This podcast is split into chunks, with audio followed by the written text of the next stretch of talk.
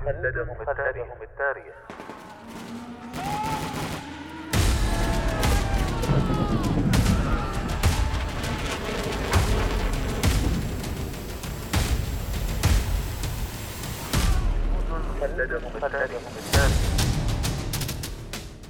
كم يفخر التاريخ العسكري برجال كتبوا سيرهم في سجلاته بحروف من الجهد والتضحية والعطاء، فبقت أسماءهم خالدة باقية مثالاً لمعنى الجندية التي دبت خطواتها كل شبر من أرض الوطن. جنود خلدهم التاريخ، برنامج أسبوعي نتعرف من خلاله على الجنود الذين ضحوا بحياتهم من أجل أوطانهم. يعده الدكتور هلال بن سعيد الحجري، ويقدمه الرائد الركن محمد بن سعيد المشيخي.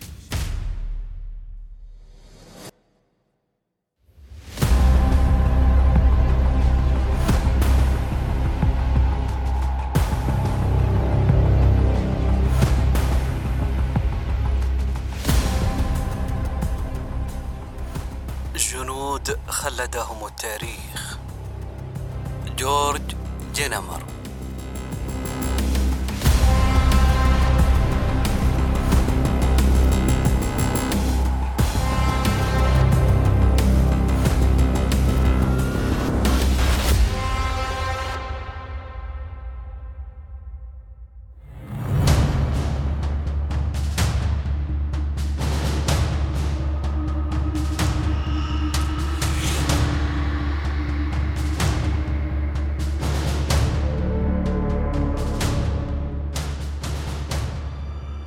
كان ثاني أعلى مقاتل فرنسي يسجل أربعة وخمسين انتصاراً خلال الحرب العالمية الأولى، وكان بطلاً وطنياً فرنسياً يوم وفاته، بل كانت وفاته صدمة عميقة لفرنسا.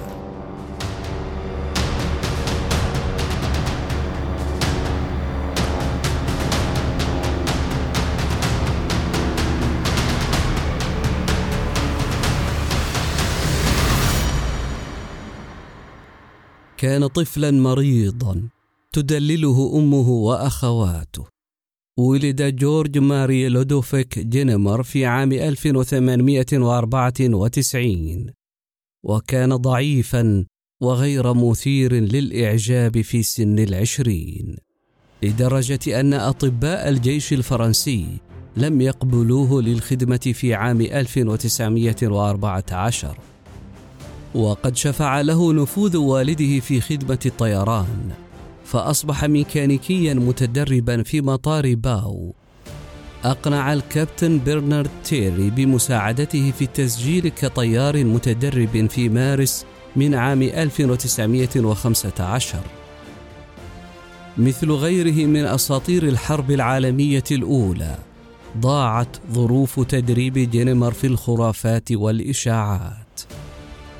تذكر الأصدقاء إصراره وعمله على الآلات لساعات طويلة، وممارسته الإقلاع والهبوط، وركوبه القوارب في قريته الأصلية.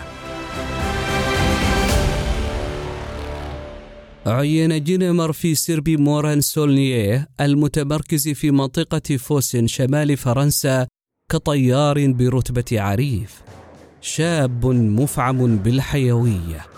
في إحدى الدوريات طار مباشرة إلى المدفعية الألمانية، وطلب من مراقبه تصوير القذائف المنفجرة، وعند الهبوط أظهر بحماس لقائده الضابط الثقوب في طائرته.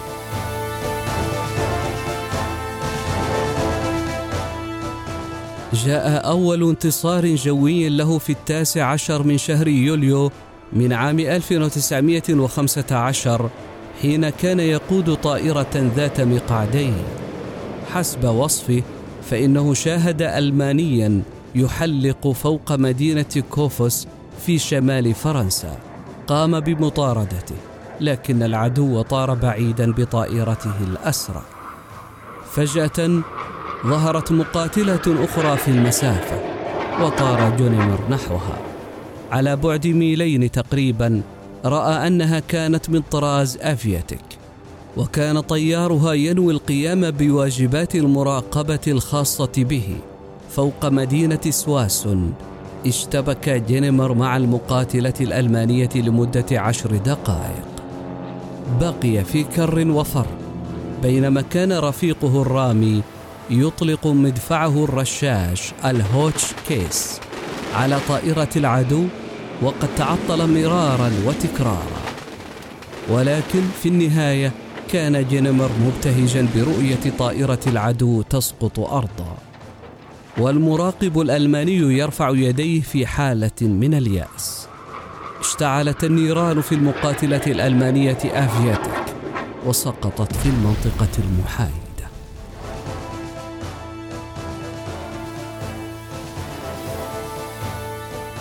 بعد ذلك بوقت قصير انتقل غينمير إلى وحدة طيران فرنسية شهيرة خلال الحرب العالمية الأولى، غالبا ما كان يشار إليها باسم أستروك أسكادريل، وقد جهزت بمدفع جديد يحتوي على رشاش علوي مثبت على المروحة، سرعتها سبعة وتسعين ميلا في الساعة، وهي قادرة على المناورة، ويمكن أن تصمد في مواجهة طائرات فوكر أحادية السطح.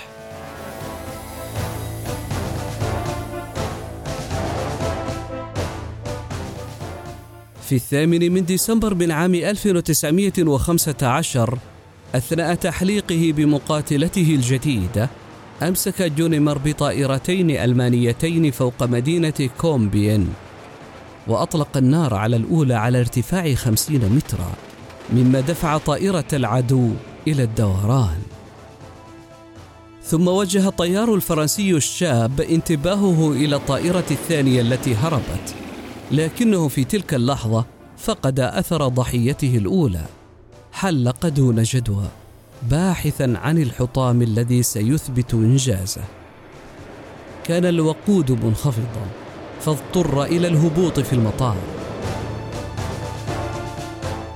كان والداه ينتظرانه للاحتفال بعيد الفصح، فقال لوالده باكيا: أبي، لقد فقدت الجندي الألماني، أسقطت طائرته ولا أريد أن أفقده، يجب أن أبلغ السرب، اذهب وابحث عنه من أجلي، إنه هناك في مكان ما باتجاه بواكره.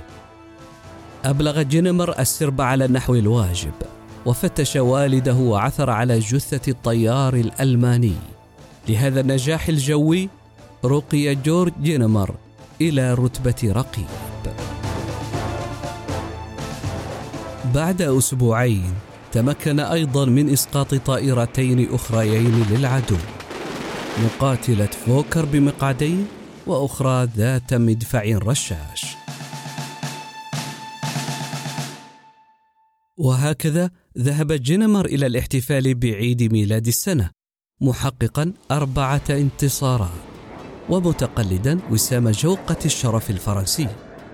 تطورت مهاراته القتالية ليكون طيارا من الطراز الأول، كما تطورت براعته في الرماية،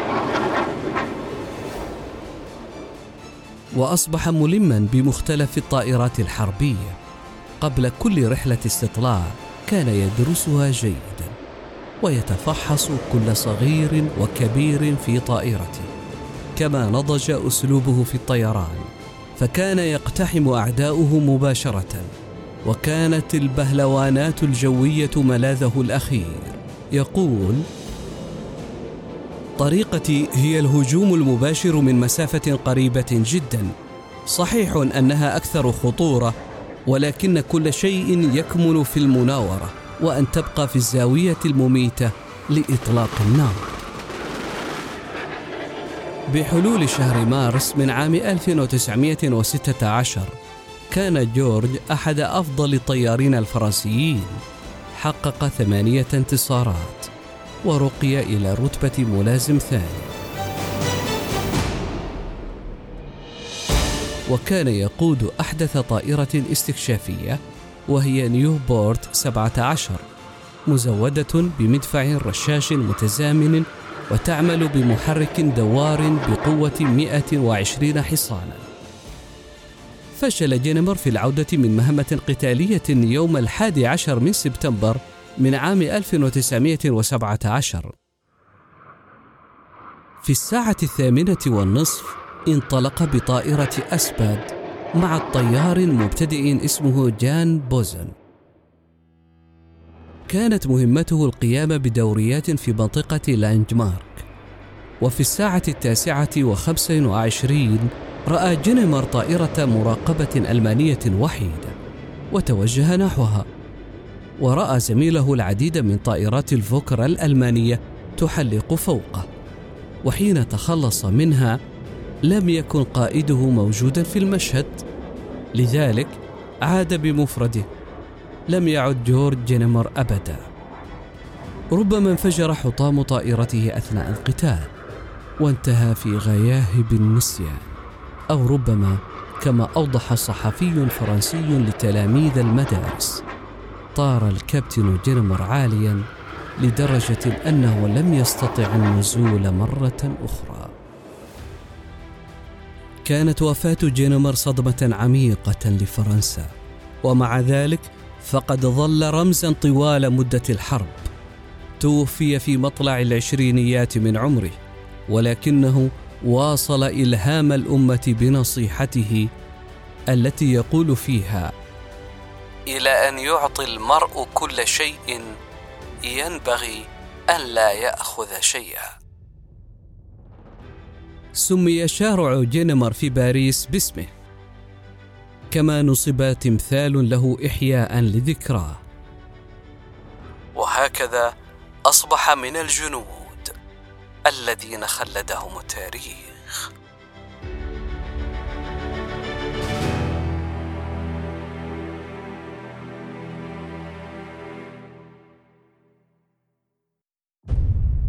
جنود خلدهم التاريخ.